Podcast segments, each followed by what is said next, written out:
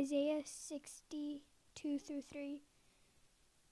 For darkness shall cover the earth, and thick darkness the peoples, but the Lord will arise upon you, and his glory will appear over you. Nations shall come to your light, and kings to the brightness of your dawn. We light the, this candle as a symbol of Christ, our hope.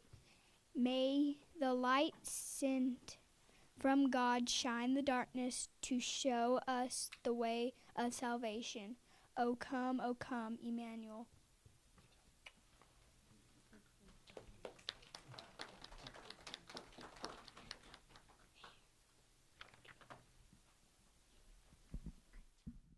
As we uh, kick off worship this morning, let's kick things off with prayer. Will you pray with me? Lord, we are grateful that when oceans rise, where our own feet fail, you are there. Behind us, before us, with us, in all ways, in all places, in all times. As David said, there is no place that we can go where we are not in your presence, and we are so grateful for that. We're grateful for that reminder, especially when things get tough, Lord. We have had uh, a wonderful week of gathering and celebration and food and thanksgiving. And indeed, it has been a time of thanksgiving for us. But Lord, we uh, come to this place to worship this morning, also recognizing the ways in which we have failed you. And we have failed you in thought, in word, in deed, in things done and left undone. Sometimes when holiday seasons and vacations and, and norms are disrupted, uh, we tend to put you on a shelf and go about our business and get wrapped up in the busyness of all of it. And we're sorry for that, Lord. Forgive us. We pray that you would cleanse us this morning as we come to worship. We want to focus all of our attention on you. We want to listen for a word from you. And so we don't want anything to stand in the way. Just renew our relationship in this moment. Not just with you, with each other too, though, because we recognize that you call us into this place in which uh, horizontal relationships matter uh, just as much as our relationship with you. In fact, they are tied together that, that uh, our ability to receive forgiveness uh, comes through our willingness to forgive others as we pray in the prayer that Jesus taught us. And so we want to be a people who, who are reconciled to each other, reconciled to you. And we pray that that would be so this morning. We also come this morning, Lord, with, with heaviness on our hearts because there are people who are not here this morning because they are uh, sick uh, at home, sick in the hospital, um, folks that uh, are dealing with job loss and um, knowing next steps, transitions in life. And so we just want to call out these names to you, Lord, because we know that you ask us to lay our burdens before you uh, so that we might not carry them any longer. And so hear now the words as we lift them up to you, these names and situations and places that we long to give to you. For Cecile Roberts. Lord, in your mercy, hear our prayer. Lord, in your mercy, hear our prayer. For Sean O'Connor. Lord, in your mercy, hear our prayer. Lord, in your mercy, hear our prayer. Lord, in your mercy, hear our prayer. Lord, in your mercy, hear our prayer. Kelly Wilbanks. Lord, in your mercy, hear our prayer. Carol Kelly. Lord, in your mercy, hear our prayers. Lord, in your mercy, hear our prayers. Lord, in your mercy, hear our prayers. All of our loved ones who are traveling around the state and the country today. Lord, in your mercy, hear our prayers. Or a band. Lord, in your mercy, hear our prayers. My coworkers with no family. Lord, in your mercy, hear our prayers. Mary Wiggins. Lord, in your mercy, hear our prayers.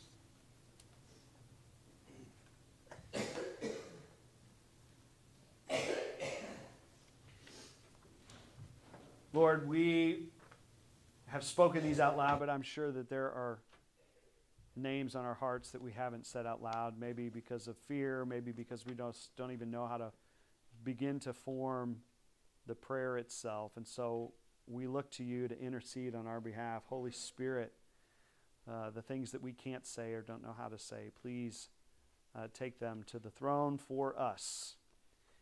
And uh, as we worship you this morning, Lord, just give us a sense of peace and calm, uh, that we may find strength and hope in you and in your ability to love us and to guide us and lead us in all situations.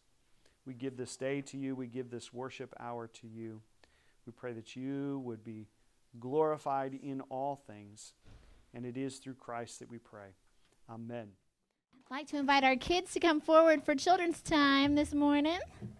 You too, Kevin. That's you too, legend. Oh, he might be sleeping on the front row, but I gotta make sure to say good morning and a happy birthday to somebody who turned 11 today. Is he out? Is he sleeping?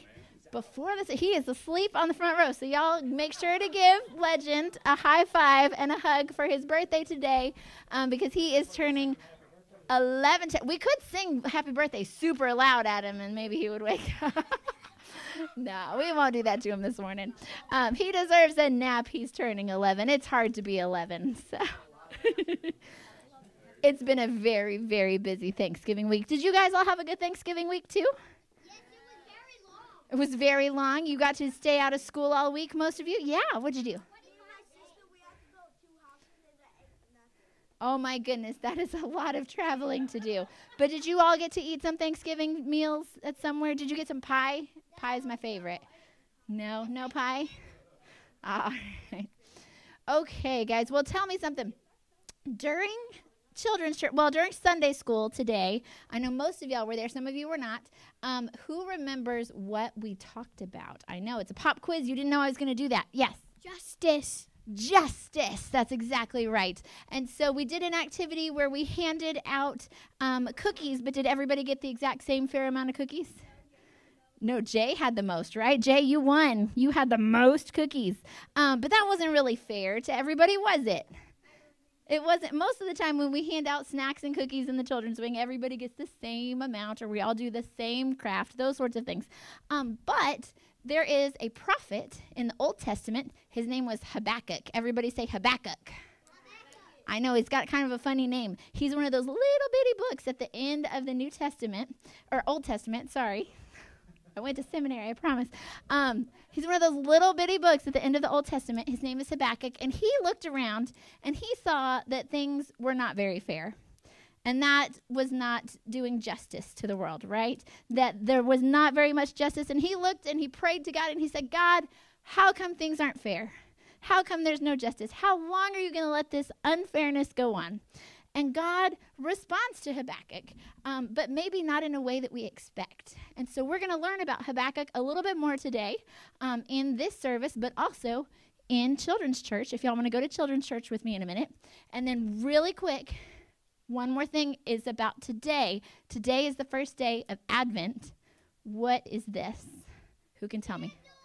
It's our Advent candle. Okay, so we, but we only lit one of them.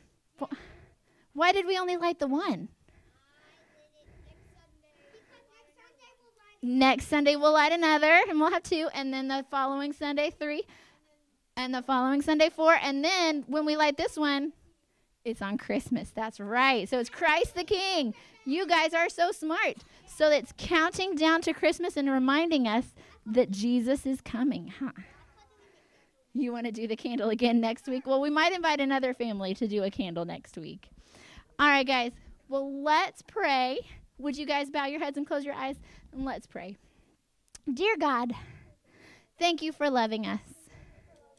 Thank you for being a God of justice. Help us to be fair and just as well. In Jesus' name we pray. Amen.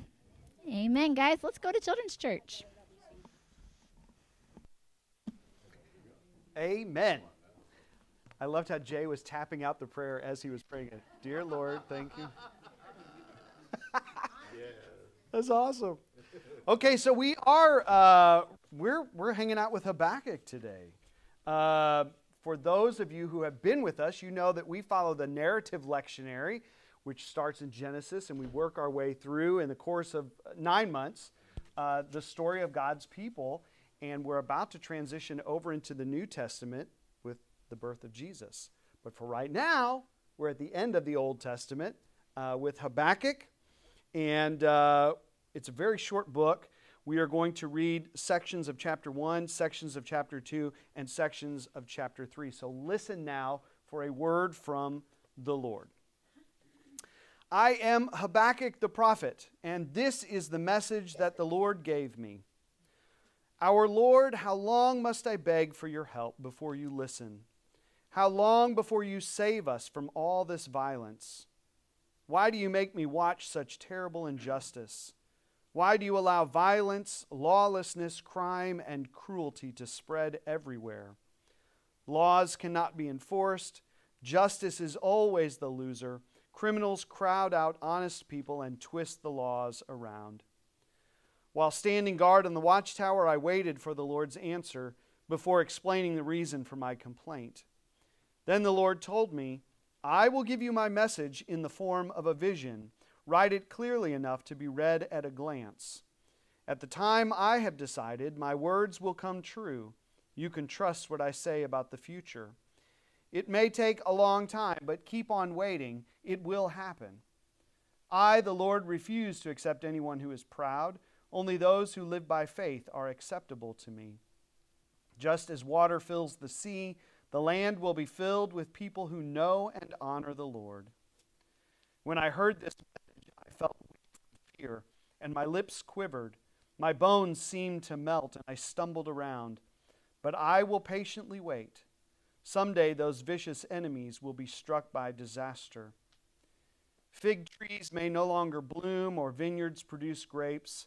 Olive trees may be fruitless and harvest time a failure. Sheep pens may be empty and cattle stalls vacant. But I will still celebrate because the Lord God is my Savior.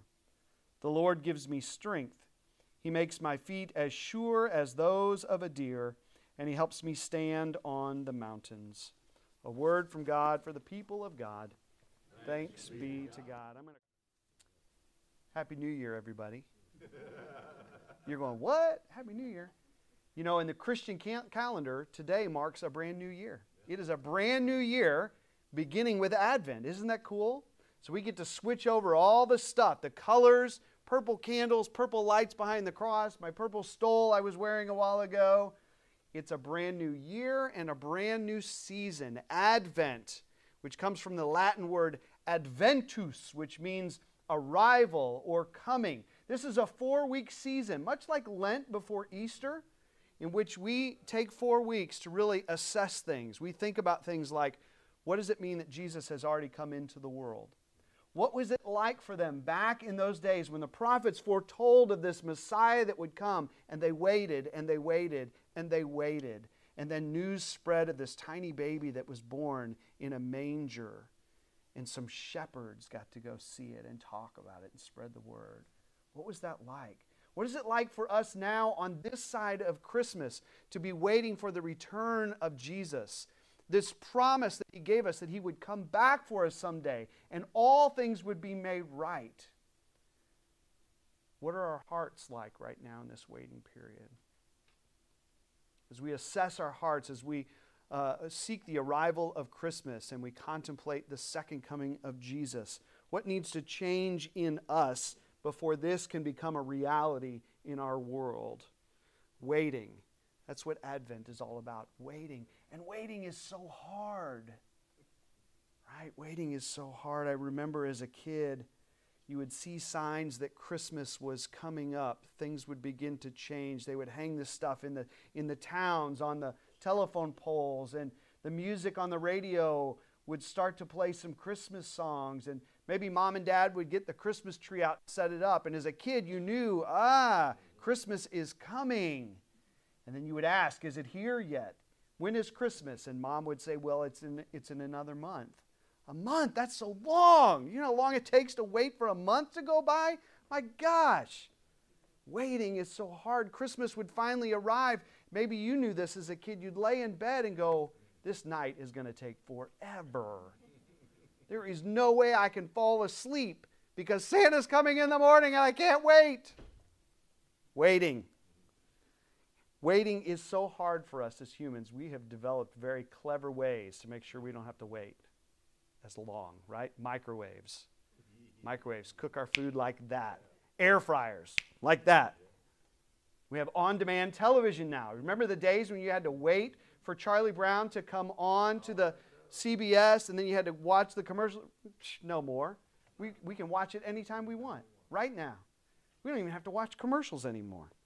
Faster modes of transportation. We were talking this morning with the kids about how they used to ride camels. We got jets now.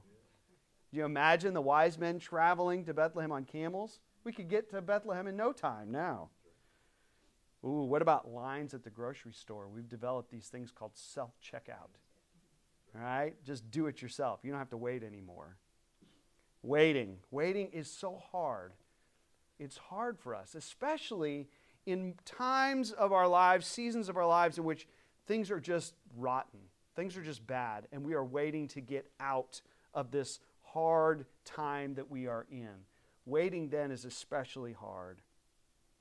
And I was thinking this week, is even as my family was coming in and we're, we're cooking food and we're laughing and we're playing games and we're eating, but I would get these, you know, little news blips on my phone that told me while it might have been comfy and cozy at my house, the world around us was falling apart. I mean, Sunday, last Sunday, we had some guy go into a nightclub in Colorado and, and killed five people just because he didn't like them, right? Then on the next day, uh, on Monday, there was an earthquake in Indonesia that killed hundreds and hundreds of people. They didn't see that coming, they didn't expect that to happen, and yet it did. Then on Wednesday, I heard about four college students who were stabbed to death in Idaho. And, and then on, on Friday, uh, six people were shot in Virginia by a Walmart employee who just couldn't take the stress of, uh, I guess, Black Friday coming, right? And then I think yesterday there was uh, rains and a mudslide on an island in Italy in which dozens and dozens of people are missing and feared dead. We've got this ongoing war in Ukraine. It's in my news feed every single day. We have continuing political division and strife in our country in which we just can't seem to get along and we can't seem to get anything done. We, we have this denominational split we're going through. I mean, at some points, it feels like the world is falling apart, even though it's Thanksgiving week and you'd think that we could just like have calm for a week. Eh, this week, for whatever reason, it's falling apart. And, and sometimes I feel just like shaking my, my fist at the sky and saying, God, how long? How long do we have to look at this stuff? How long do we have to put up with this stuff? When are you going to send Jesus and make this all right? We've been waiting for so long. And so when I read Habakkuk, written 2,600 years ago, and I see Habakkuk saying the same things that we're thinking today, I think, gosh, we're not so far removed, are we? Habakkuk saying to God, How long? Why do you make me look at this stuff? When are you going to come clean this place up?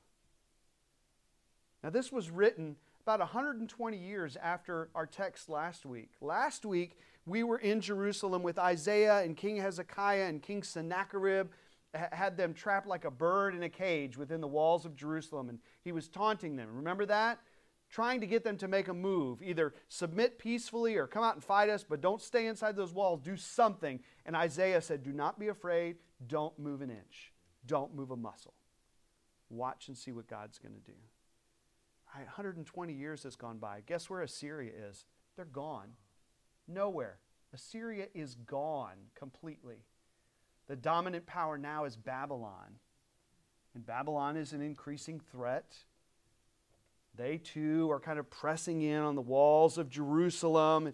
And, it's in this context that Habakkuk just says, Look, God, it's bad enough that within our city we are robbing and cheating and killing each other, that the rich are getting richer and the poor are getting poorer, and, and, and it sucks just inside our city walls. And on top of that, now we've got to put up with Babylon. How long, oh God? It's too much to bear. How long? And I think sometimes we refrain from kind of that shaking your fist at the sky kind of prayer to God because we think, well, God is God and we don't want to upset God. But I think it's a perfectly normal and acceptable question to ask. I think it's okay to express your anger because God already knows how you feel in the inside. Habakkuk was just brave enough to voice it, right? I think sometimes it's okay to say, God, I, how, like, what's up here? Do you see what's happening? The world is going haywire. And so then Habakkuk climbs up on the city wall just to kind of wait for an answer from God. And God responds. And God responds to, to Habakkuk's prayer that really is also our prayer, our same question that we're asking today How long, O God?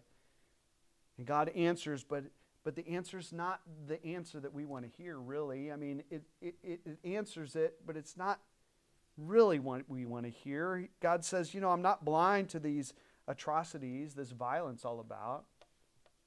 I'm not off somewhere sleeping. Like, I know what's going on, Habakkuk. I see it. I haven't forgotten you guys. I haven't forgotten my promises to you. And, I, and I'm telling you right now that someday the proud will be humbled and, and the humble will be raised up. Those who trust in me will not be let down. Someday the earth is going to be filled with people that recognize who I am and they will honor me. Someday, all in due time. All in due time. I don't like that answer. Give me a date so that I can at least mark it off on my calendar. 30 days from now? Okay, great. We'll be ready. Three years from now? Great. We'll mark it on the calendar. We'll know. Give me something so I know when this is all going to be resolved. Don't tell me all in due time, God. I mean, surely God knows the limits of the human heart. King Solomon wrote in Proverbs chapter 13, verse 12, Solomon said, Hope deferred makes the heart sick, which tells me the human heart can only hold out hope for so long. We only have enough hope to last for a little bit in us. Eventually, eventually, we're going to be disappointed, we're going to give up hope, and our hearts will begin to turn inward, disappointed, sick, sour. And so when I read the end of Habakkuk's letter, you know, when he's saying, Hey, I choose to rejoice in the Lord, my God and Savior, kudos to you, Habakkuk. That's great. I'm glad that you are able to do that. Right now, I'm struggling in, in the world that we're in. So, how long can you sustain it? Habakkuk, did you ever think that 2,600 years later we would be asking the same questions?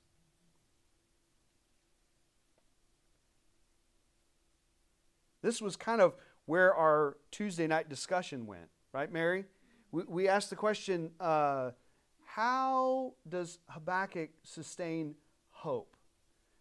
That's great that, that he, is, he is waiting expectantly and rejoicing in God, his Savior, but where is that coming from? How is that possible? What, what is his secret? I was thinking about David King David, before he was a king, when Saul was still king and David was just a young buck, and he was put in charge of Saul's uh, troops, and, and David would lead these fantastic campaigns, there was a, a, a moment in which David got into a pretty hopeless situation. This is from 1 Samuel chapter 30. Now, when David and his men came to Ziklag on the third day, the Amalekites had made a raid on the Negeb and on Ziklag. They had attacked Ziklag, burned it down, and taken captive the women and all who were in it, both small and great. They killed none of them, but carried them off and went their way. When David and his men came to the city, they found it burned down and their wives and sons and daughters taken captive. Then David and the people who were with him raised their voices and wept until they had no more strength to weep. David's two wives had also been taken captive Ahinoam of Jezreel and Abigail, the widow of Nabal of Carmel. And David was in great danger, for the people spoke of stoning him, because all the people were bitter in spirit for their sons and daughters. But David strengthened himself in the Lord his God.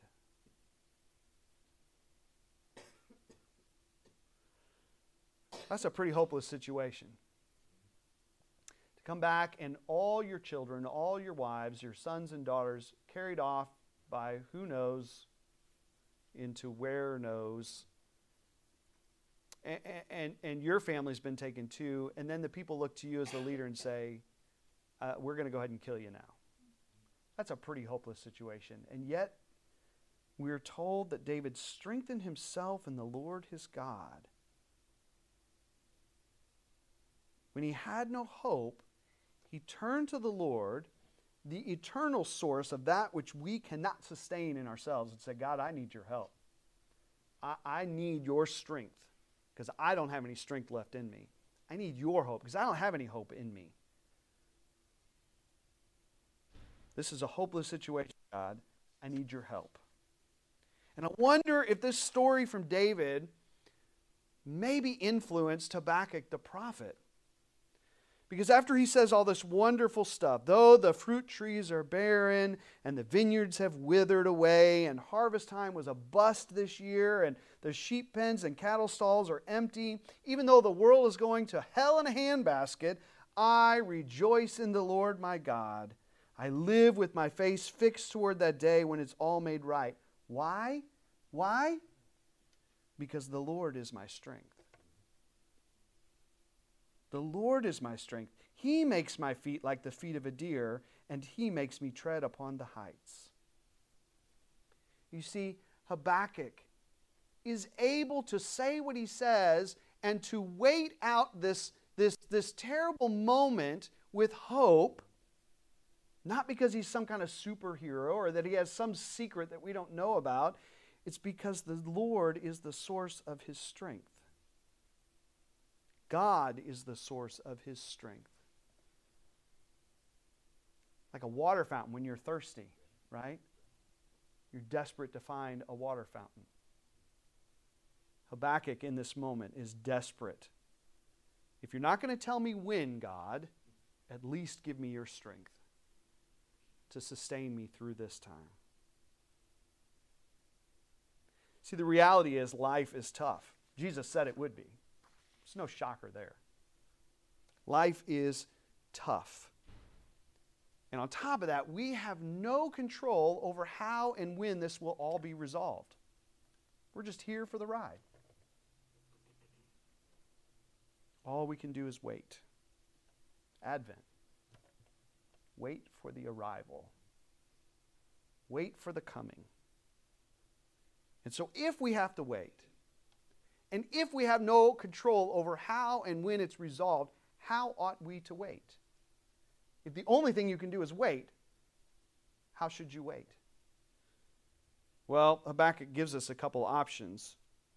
You, you can wait as a proud person who relies on your own strength and, works really hard to make your corner of the world safe and secure and happy while the rest of the world is falling apart. And a lot of people do that you know, I mean, my, my living room was safe and comfortable over Thanksgiving break. Nice fire going, lots of smoked ham. Thank you, Dan. You know? So I can like live that way, just like making sure that that is my reality all the time and ignoring the rest and just kind of relying on my own ability to make things good for me and my family. And the Lord says, Yeah, you can do that, but in the end, you're going to be exhausted and out of energy and empty. You'll be like the walking dead. Like you, you, you think that you're alive, but you're not really alive. That's one way that you can pass the time. The other way, he says, is to trust in the Lord. To trust in the Lord that the Lord is working towards something that will be good in the end. To trust in the Lord by praying for an end to evil. Even that, that fist shaking, praying for an end to evil. How long, O oh God? But not just that, also contemplating the ways in which you are part of the problem that you're praying for an end to. Right? The problems come from humanity, and we're humans. So we're all contributing to the problem. It's not just, God, when are you going to clean these people up so that I can be happy? It's when are you going to clean us up? When are you going to take care of my heart? Which is part of the problem. And then trusting that God will, can, and will, in His perfect time, come and do everything that He said. He said, Those people, those people are actually alive. They are the ones who, by faith, experience true life, abundant life. And so then, when you're in this place of trust and hope, and you find that your hope reserves begin to fail because they can only last so long, hope deferred makes the heart sick when your human hope reserves begin to fail and that pessimism starts to creep in and that feeling of defeat, and that little voice in your head says, well, maybe you should just take care of yourself. Or maybe if the world, world is just a bad place anyway, you might as well just like join in. Just, you know, do what you want to do. When that begins to creep in, then faith says, turn to the Lord for strength to continue in hope while you wait. That's the difference between the two.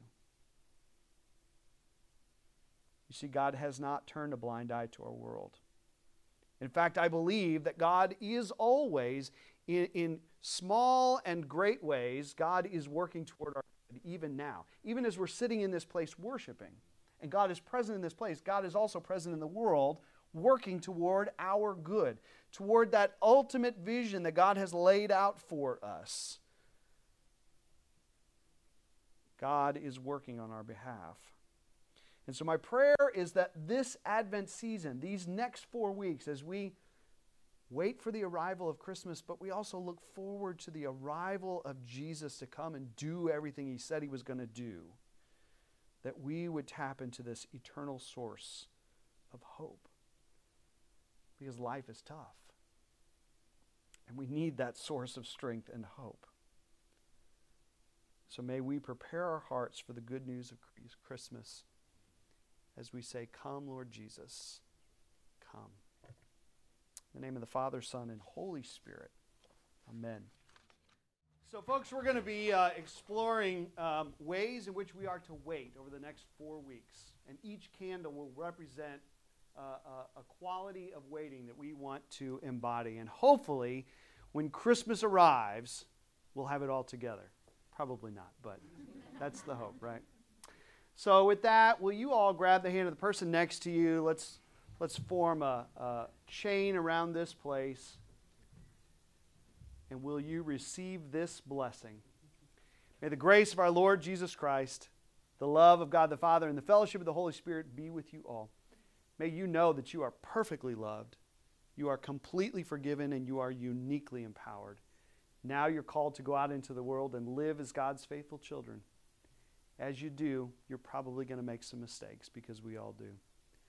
But I need you to know when you make those mistakes, there's nothing, nothing you can do that would make God love you any less because God's love for us is not based on our performance. It's rooted in His amazing grace, and it is by grace that He looks at us and says, Beloved, I love you exactly as you are, but I love you too much to leave you there. And so our prayer is that He is changing us, making us more like Jesus in this season of Advent. And I pray that that would be your experience. So, in the name of the Father, Son, and Holy Spirit, please take that good word and go from this place in peace.